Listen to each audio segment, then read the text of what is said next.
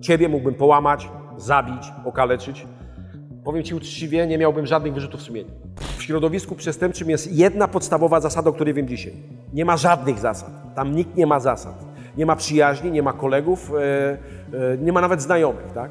To jest stado chorych, psychopatycznych e, zabójców, którzy polują jeden na drugiego.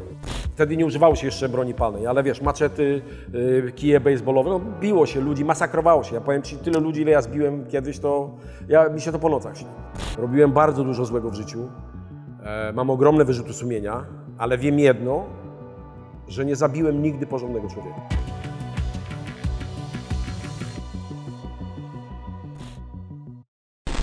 Jeden z najgroźniejszych gangsterów został zatrzymany. Był ścigany listem gończym. Jak ustaliła Polska Agencja Prasowa, zatrzymany to, tu pada imię i pierwsza litera nazwiska, mężczyzna został zatrzymany w Opolu na moście. To o tobie. Pamiętasz to zatrzymanie? No, pamiętam bardzo dobrze. Było lato, to był maj e, 2003 roku. Szedłem z, ze swojego mieszkania, które tam wynajmowałem, szedłem do rynku w Opolu na obiad. Chodziłem tam codziennie tą samą trasą. I pamiętam jak dziś, e, wtedy policja jeździła po cywilnemu takimi Volkswagenami Vento. Jak już szedłem na piechotę, ja nawet pamiętam jak byłem ubrany, miałem białe spodnie, brązowe adidasy i białą koszulkę. Pamiętam, że mijały mnie radiowozy po cywilnemu i mi się policjanci przyglądali. Już czułem, że jest coś nie tak. Czemu wybrali most? E, Bo jak już byłem gdzieś na wysokości połowy tego mostu, e, naprzód tego mostu zajechały chyba 3 czy 4 busy antyterrorystów. Za mną e, wjechały 3 czy 4 bu- busy e, antyterrorystów. Zaczęli strzelać, tam dwu, trzykrotnie strzelono, strzelono w powietrze i policja biegli do mnie i kładź się, z, z wymierzoną bronią w, w moją stronę. Pamiętam jak dziś pierwsze, co przyszło mi do głowy, to żeby z tego mostu skoczyć e, do wody. No ale od razu szybko sobie uzmysłowiłem, że to są młode, sprawne chłopaki, że daleko bym nie odpłynął. Położyłem się, rzucili się na mnie tam w pięciu, w sześciu. Mm, e, Paru sobie gdzieś tam kopnęło lekko mnie w twarz. E, Pamiętam tylko tyle, że złapali mnie jak ścierkę i wrzucili mnie do busa. Co wtedy myślałeś? No, że koniec. E, Nikt, kto się nie ukrywał kilka lat, nie zrozumie, e, w jakim psychicznym stanie jest człowiek. Ja wpadłem w tym czasie w alkoholizm. E, Zacząłem brać dużo narkotyków. E, Wydawałem, trwoniłem pieniądze. Marzyłem o momencie, kiedy mnie złapią. Parokrotnie nawet myślałem o tym, żeby samemu zgłosić się na policję. E, Tak samo czuło paru moich kolegów, którzy też się parę lat ukrywali. Pamiętam jak dziś, że jak oni mnie już złapali i później dotransportowali mnie do komendy i siedziałem na tak zwanym dołku 48 godziny, to miałem dobry humor. Ja miałem dobry humor. Powiedziałem, skończył się mój koszmar. A jak to się w ogóle stało, że ty się wciągnąłeś w świat przestępczy? Jak to się zaczęło u ciebie? Zaczynałem chyba tak jak wszyscy gangsterzy z tamtego okresu. To był przełom 80. i 80. 90. i 90. lat. Yy, Pochodzę z bardzo biednej rodziny yy, robotniczej. Yy, W domu rządził ojciec alkoholik, psychopata, soc- socjopata, bardzo zły człowiek. Mm. Wszyscy moi koledzy, z którymi wtedy trenowałem, z którymi, których znałem, mieli takich ojców. Nasi rodzice byli robolami, wszyscy robole pili. W domu była bieda, nas było kilkoro. Praktycznie utrzymywała nas tylko mama ze swojej pensji, która też fizycznie bardzo ciężko pracowała. E, Brat, brat e, interesował się muzyką. Moja siostra w wieku 15 lat wyszła na chwilę z domu, wróciła po kilku latach e, w ciąży. Ja od dziecka, pamiętam, e, zacząłem trenować sporty walki. Od chyba 9 roku życia trenowałem sporty walki, zaczęło się od judo. E, Pamiętam jak dziś byliśmy na obozie sportowym, nasz trener e, zaprowadził nas całą e, grupą do kina, postawił nam kino na film Wejście Smoka z Bruce'em Lee. Obejrzałem wtedy ten film i pamiętam, że połowa naszych zawodników z tego klubu z judo zapisała się od razu na karate. Ja trenowałem dalej judo i karate. Później e, trenowałem w, tych, w różnych klubach sportowych sporty walki. I do tych klubów przychodzili nasi starsi koledzy, którzy wtedy pracowali na dyskotekach jako wikidaju, jako ochroniarze. My chodziliśmy w jednych portkach, w jednych butach, głodni, a oni, ci bramkarze, przyjeżdżali zachodnimi luksusowymi samochodami. w drogich firmowych ciuchach i nam opowiadali, co się dzieje. Czyli ile zarabiają na tych dyskotekach, jakie panny przychodzą. I my wszyscy wpatrzeni byliśmy w nich jak bąk. Imponowali wam. Tak, imponowali nam potwornie. Każdy chciał e, jeździć dobrym samochodem. Na przykład ja pierwszy raz usłyszałem od mojego trenera karate o wideo. Ja nie wiedziałem, co to jest wideo. On mi opowiadał, że ma wideo, oczywiście miał w domu telewizor kolorowy, bo ja pamiętam jak dziś, e, dopóki ja nie kupiłem, będąc już gangsterem, kolorowy telewizor, to pamiętam jak dziś w domu mieliśmy biało-czarny telewizor, który nazywał się Libra. Pamiętam to jak dziś. No i my, młody, młodzi chłopcy, pamiętam jak przychodziliśmy, to tak jak dzisiaj, znaczy dzisiaj może nie, ale jak ludzie chodzili do kościoła, to wielu młodych chłopaków chodziło na treningi, żeby słuchać tych naszych kolegów starszych, którzy są bramkarzami. W każdym klubie sportowym e, było wielu chłopaków, którzy stoją na tych bramkach na dyskotekach. No i Też chciałeś stać? E, Marzyłem o tym, marzyłem o tym. Chciałem zasmakować tego luksusu, co moi koledzy, moi trenerzy, moi trenerzy, bo moi trenerzy wszyscy stali y, w klubach, e, znaczy w klubach nocnych i w dyskotekach. No i nadarzyła się taka okazja. Pamiętam, zaproponował mi to e, mój kolega, e, który pracował w jednym z klubów, żebym, e, żebym tam przychodził pomóc im. E, Pracowałem na czarno oczywiście, tak? Oni zarabiali takie pieniądze, że ich stać było wynająć sobie jeszcze kilku bramkarzy, w tym mnie, tak? No i to była pierwsza moja praca e, jako wikidajło. Średnia pensja była między 10 a 15 tysięcy złotych. Ja to pamiętam jak dziś. Oni mi płacili noc w noc po 30-40 tysięcy złotych. Jak to możliwe, że to były tak duże pieniądze? Wszyscy kradli. E, To był lokal państwowy. Bramkarze mieli układ, oficjalnie zarządzał kierownik sali lokalem, tak? Który pilnował barmanów, kelnerów i bramkarzy. I szatniarza też, tak? Bo szatniarz też zarabiał takie pieniądze wtedy. E, Sprzedawało się oficjalnie 100 biletów, wchodziło 800 osób. Szło się po pracy do kierownika, dawało mu się 10 tysięcy złotych i on był szczęśliwy. On od, od każdego kelnera dostał po 10 tysięcy złotych i od każdego barmana. Ja na tej bramce wykazałem się parę razy. Po prostu bardzo często się biłem i na moje szczęście zawsze wygrywałem te walki, bo one takie walki były dość, dość, dość, dość pokazowe, tak? Przyjeżdżali głównie, głównie, to był koniec lat 80., wtedy namiętnie kradło się samochody. Pamiętam, bo w mojej obecności, w mojej obecności wypisywali w dyskotece dowody rejestracyjne długopisem. Często z błędem ortograficznym. No wtedy pamiętam, że w moim mieście wszyscy jeździli nowymi Audikami, Porszakami, Mercedesami. Wszystkie były kradzione. W wydziałach komunikacji załatwiało się wszystkie formalności długopisem. Nie było komputerów i tak dalej, i tak dalej. I teraz, tak jak mówię, ci złodzieje przychodzili do nas, y, do dyskoteki. Bardzo było mnóstwo grup przestępczych, ekip. Tam było po pięciu, sześć ludzi. I ktoś cię upatrzył. Dokładnie. Bardzo często ci złodzieje między sobą po prostu po alkoholu się bili. Ja często wkraczałem e, między nich i ich godziłem, tak? Przychodzili do mnie złodzieje samochodowi z jednej ekipy i mówili do mnie, słuchaj, masz 300 dolarów, to były niebotyczne pieniądze. Pensja była 15 dolarów. Za 15, polska pensja była, wynosiła około 15 dolarów. Ja dostawałem na przykład za, z- 300 dolarów za to, żeby dać komuś zęby, tak? Przychodzili do mnie z drugiej ekipy, dawali mi 500 dolarów, żebym uderzył kogoś w zęby. Ale najczęściej to się godziło tak, że brałem od jednych i drugich i ich godziłem. To były początki, a co działo się później?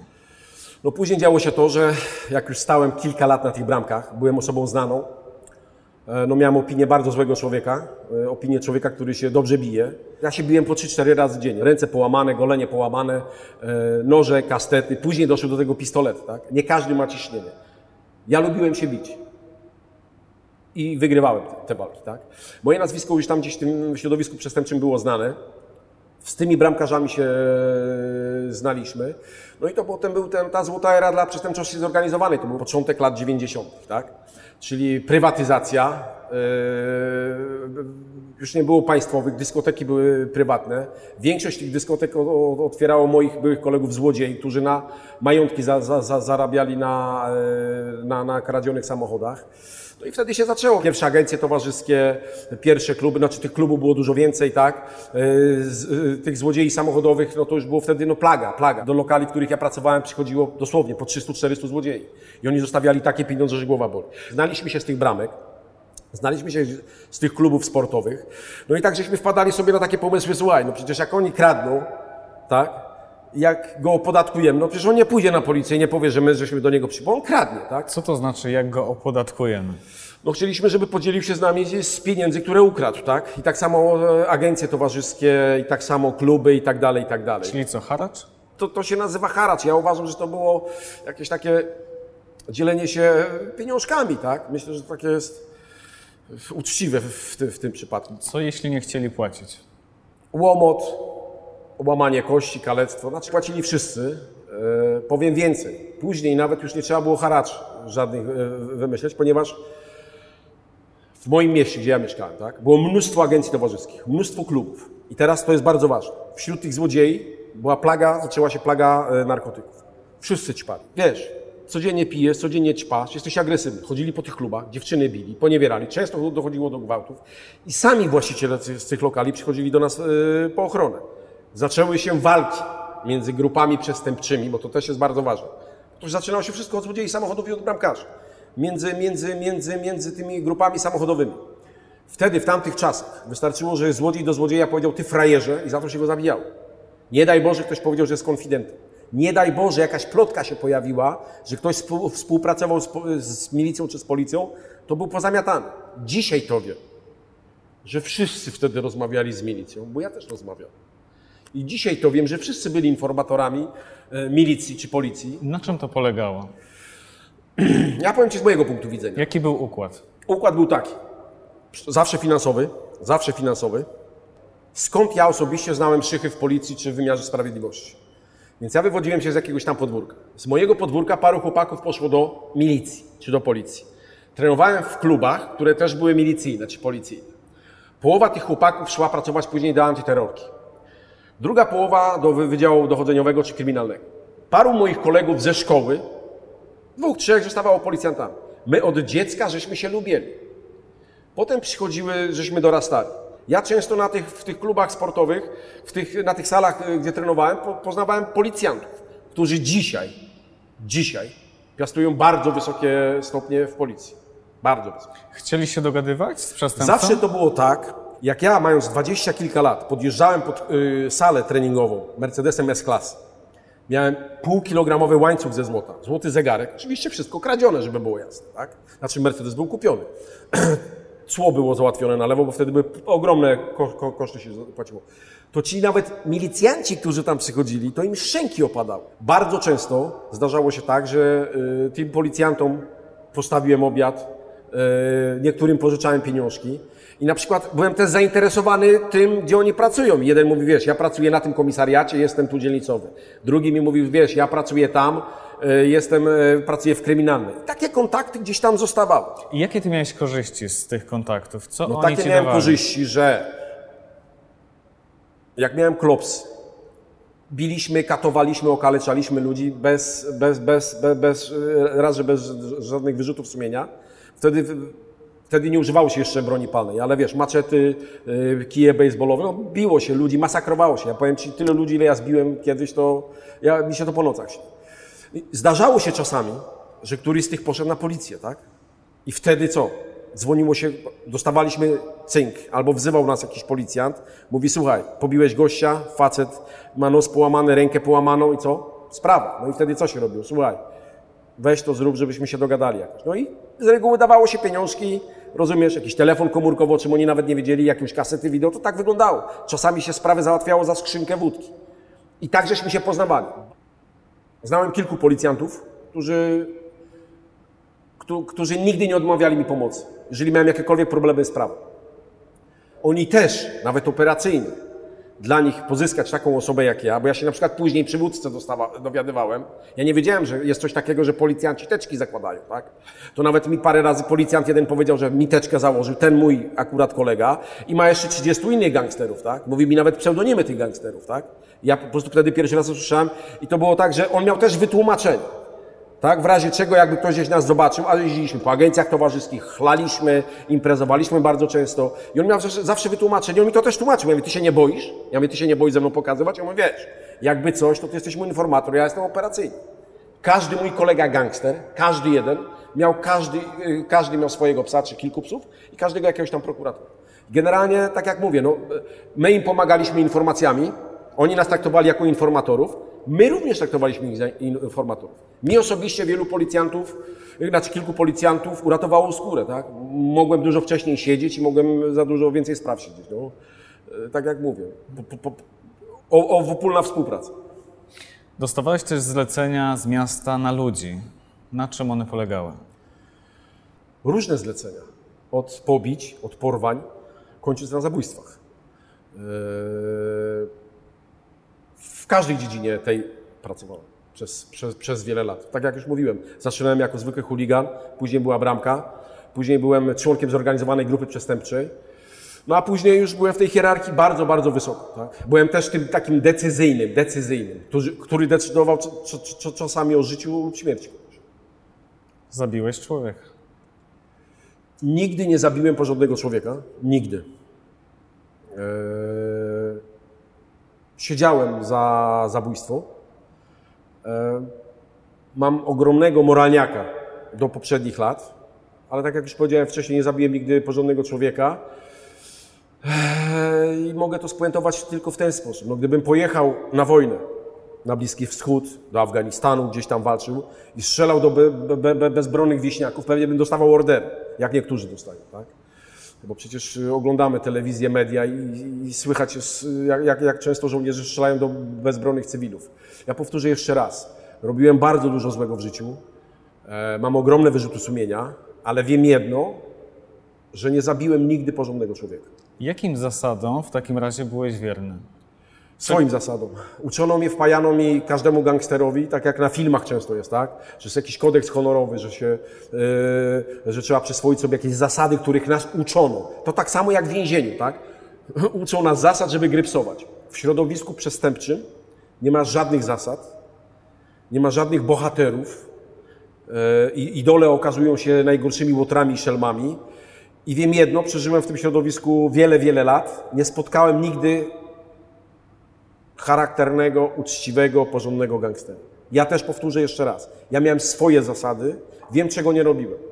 I te zasady? Jakie to były zasady? Nigdy w życiu nie porwałbym, nie skrzywdziłbym dziecka, nie zgwałciłbym kobiety, nie porwałbym kobiety.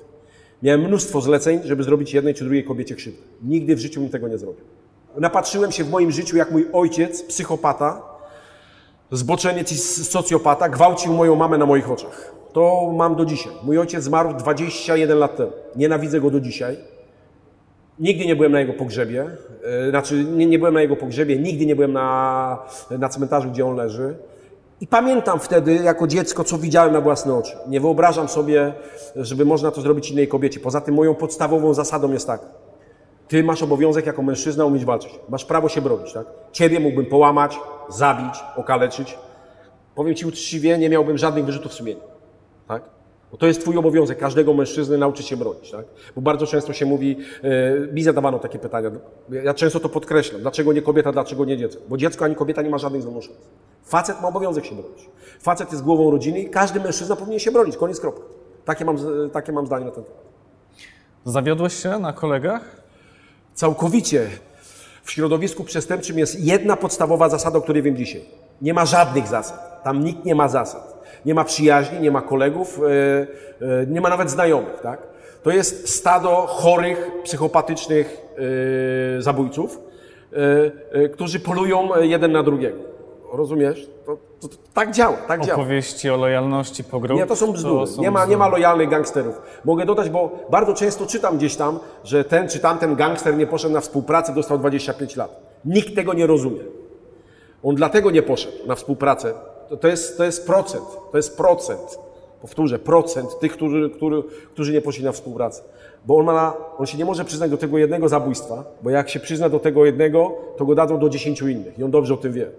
W jaki sposób wpadłeś? Pierwszy raz poszedłem siedzieć za zabójstwo. Zleciłem zabójstwo mojego serdecznego byłego kolegi. Eee, mojego kolegi. Dlaczego chciałeś go zabić? Wszedł w butach w moją rodzinę nie chcę rozwijać tematu, ale w aktach sprawy to wszyscy wiedzą, co chodzi. Powiem tylko tyle. Facet był bardzo złym człowiekiem. Okazało się, że był psychopatą, siedział za gwałty, pastwił się nad, kobiet, nad kobietami, gwałcił kobiety, mężczyzn. yy, I mój syn przez niego płakał. I za to, za to umarł. Nie chcę używać dosadnych słów. Za to zdechł. Koniec, kropka. I na tym wpadłeś, na tej sprawie. Pierwszy raz, ale siedziałem bardzo krótko, ponieważ prokurator, który prowadził moją sprawę, bardzo mnie polubił, po paru miesiącach mnie wypuścił. Jak to możliwe? Wziął łapówkę. Zapłaciłeś.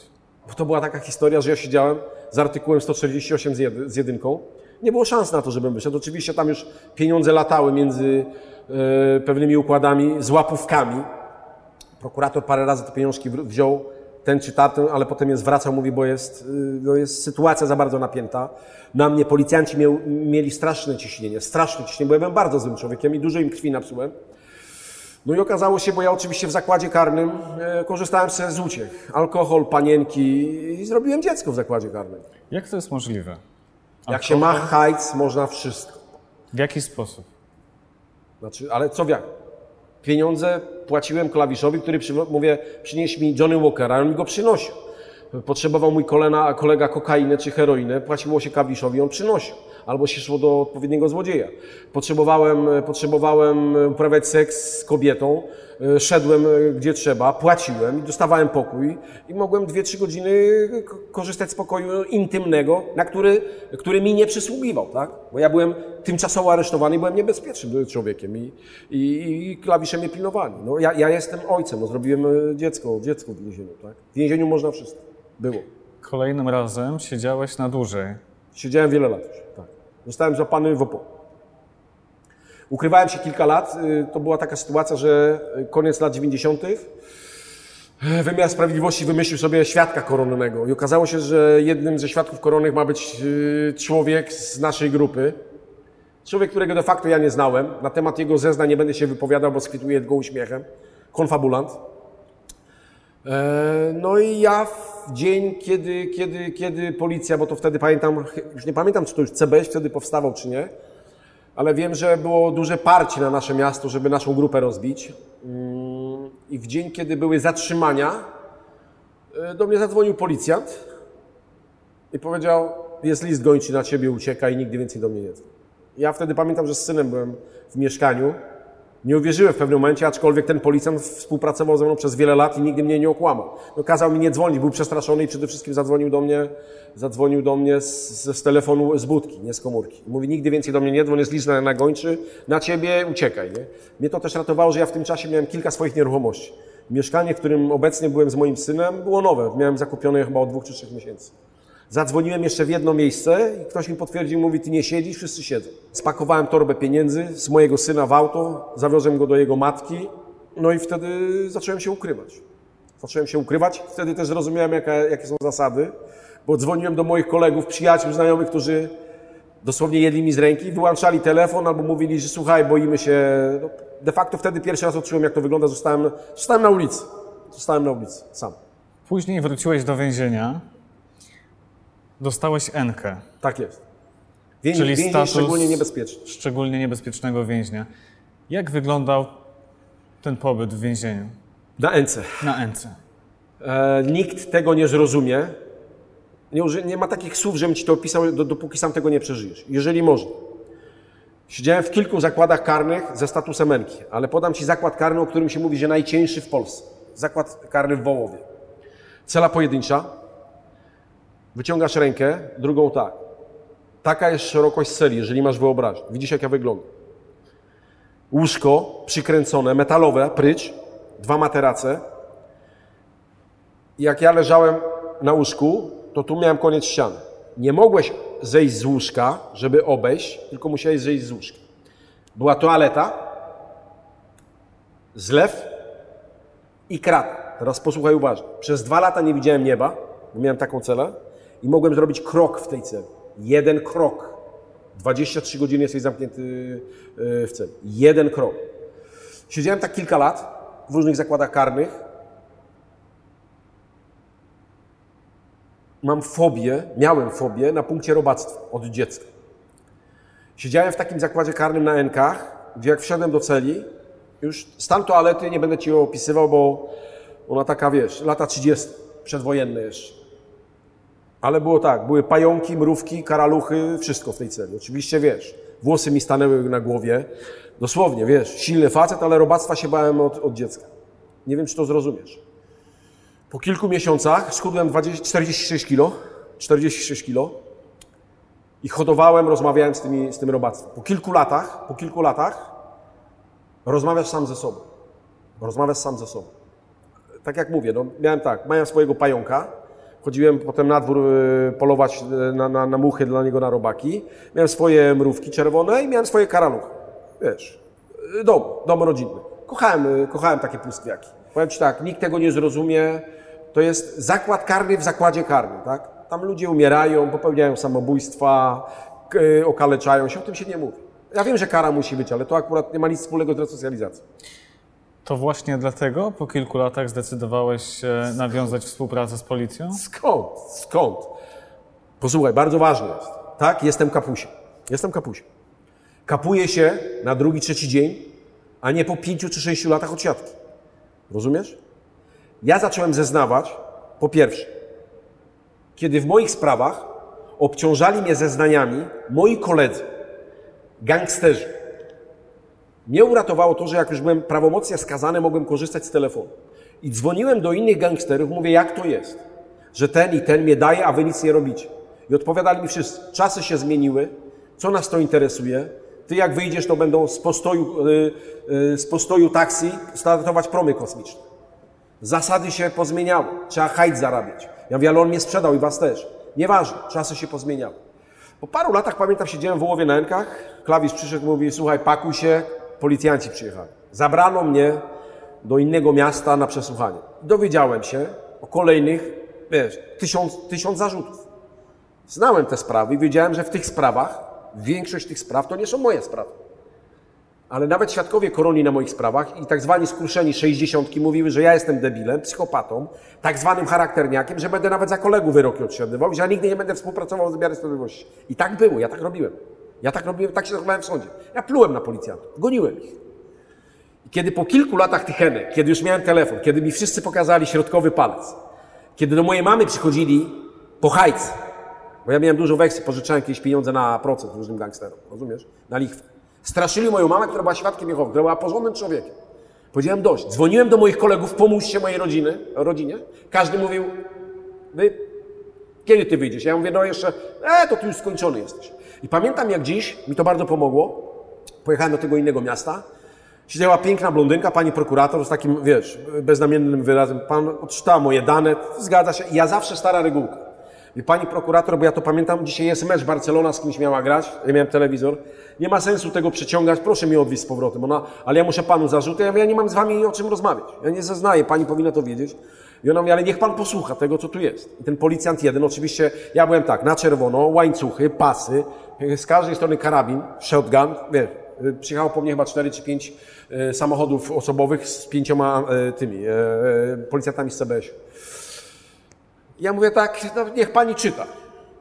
Dostałem ileś tam zarzutów kolejnych. Powiem ci uczciwie, że zagotowałem się, bo wiedziałem, że miałem lekko coś z tym wspólnego, czyli już czułem, że coś wiedzą.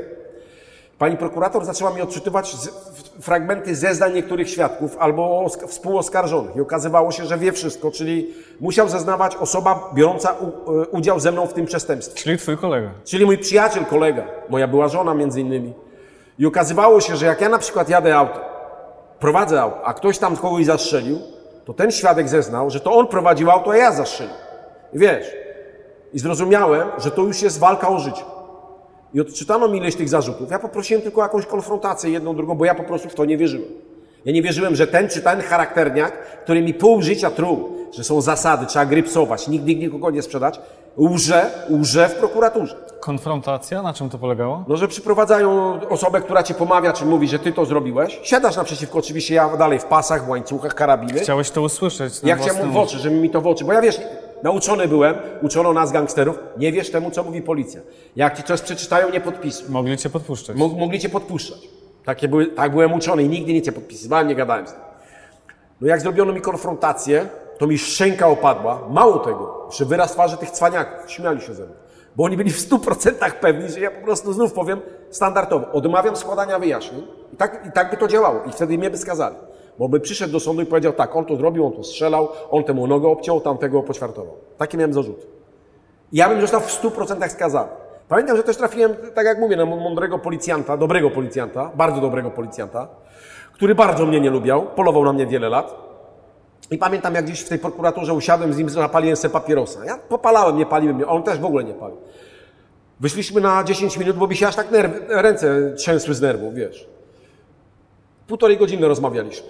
Ja już po półtorej godziny miałem dobry humor. Ja już miałem dobry humor. Powiedziałem dość. Powiedziałem dość. Chciałem zobaczyć wyraz, wyraz twarzy tych wszystkich, którzy kłamią, rozumiesz? No i potem oczywiście, oczywiście zarzutów było bardzo dużo. Eee, zacząłem zeznawać. Prawdę mówiłem przede wszystkim, tak? No i okazało się, bo ci pa- panowie policjanci zawsze wiedzieli, że mam dużą wiedzę, dużą wiedzę, Eee, ale jak zacząłem mówić, no to niektórym szczęka poopadała. To były zabójstwa, to były porwania, to były napady y, na konwoje, na bankomaty, zabójstwa, tak jak już mówiłem, i korupcja w wymiarze sprawiedliwości. Ile łącznie przesiedziałeś? 8 lat. Jedni mówią dużo, drudzy mało. Mi wystarczyło, żeby się zresocjalizować. Jak dziś wygląda Twoje życie? Siedzę w domu, wegetuję sobie. Próbowałem pracować, próbowałem założyć działalność gospodarczą. Znaczy, próbowałem, założyłem. Bardzo szybko zostałem okradziony przez leszczy, które kiedyś ja do lasu wywoziłem. I To jest najpiękniejsze w tym wszystkim, bo to jest prawdziwa historia. Jak zostałem oszukany na sporą kwotę, do mnie facet z innego miasta przyszedł, straszył mnie mną i gangsterem z granicy. Mówi, znasz, i wymieniał moją ksywę, a ja już, ja już byłem grzeczny. Ja, słuchaj kolego, ja, ja się trzęsłem z nerwów. Wiesz, co ja zrobiłem? Poszedłem na komisariat, zgłosić przestępstwo, oszustwo i tak dalej. Policjanci, jak mnie zobaczyli, zaczęli się śmiać, że ja przychodzę, ja, ten, ten gość. I a on żyje w ogóle jeszcze? Ja mówię, żyje. Oczywiście sprawa, yy, sprawa się toczyła chyba ze trzy lata. Wygrałem, złotówki do dzisiaj nie odzyskałem. Podejmowałem parokrotnie, e, bardzo ważne. E, Muszę kiedyś, wyje- jak najszybciej chcę wyjechać z Polski za chlebem. E, W Polsce nikt mnie nie chce zatrudnić. Nikt. E, Wszędzie jest wymagane zaświadczenie o niekaralności. E, Podejmowałem dwu albo trzykrotnie pracę fizyczną, na czarno wszyscy chcą. Wszyscy mówią, słuchaj, ja wolę mieć Ukraińca za, na czarno za 8 zł na godzinę, dosłownie. Dlaczego o tym wszystkim opowiadasz? Chciałbym, żeby to dotarło do młodych ludzi. Mam nadzieję, że jakiś młody chłopak wysłucha to, bo dzisiaj rządzi internet. Wiesz, internet. Te- Telewizji nikt nie ogląda, tym bardziej mało ludzi y, cokolwiek czyta. Rządzi internet. Y, Że zrozumie, że z tego tam nie znajdzie przyjaźni, tam nie znajdzie miłości, tam nie znajdzie fortuny, tam nie zarobi nawet pieniędzy. Tam na pewno, ja to zawsze podkreślam, straci zdrowie, albo go zabiją, albo dostanie dożywocia. Nie ma innej drogi. Bo to też jest bardzo ważne. W środowiskach przestępczych, nawet w latach 90., w naszej grupie, jak było trzeba, było ze 300 osób. Ja znałem może ze 20 najbliższych. Tak? Zarabiało 5. 90% chłopaków z zorganizowanych grup przestępczych przychodziła w swoich dresach. Po kilku latach w tych samych dresach szła albo siedzieć, albo ich zakopywali. Koniec, kropka. Nie dorabiali się majątku. Nigdy nikt się nie, da, nie dorobi. Siedziałem tylko albo aż 8 lat. Wiem, co w tym więzieniu przeszedłem. I wolę suchy chleb jeść w domu, suchy chleb. I czasami jem z masłem i z pomidorkiem, się tego nie wstydzę, niż dalej wrócić do środowiska przestępczego, żeby wrócić za 2-3 lata do więzienia. I niech te słowa posłużą jako puentę. Dziękuję Ci za rozmowę.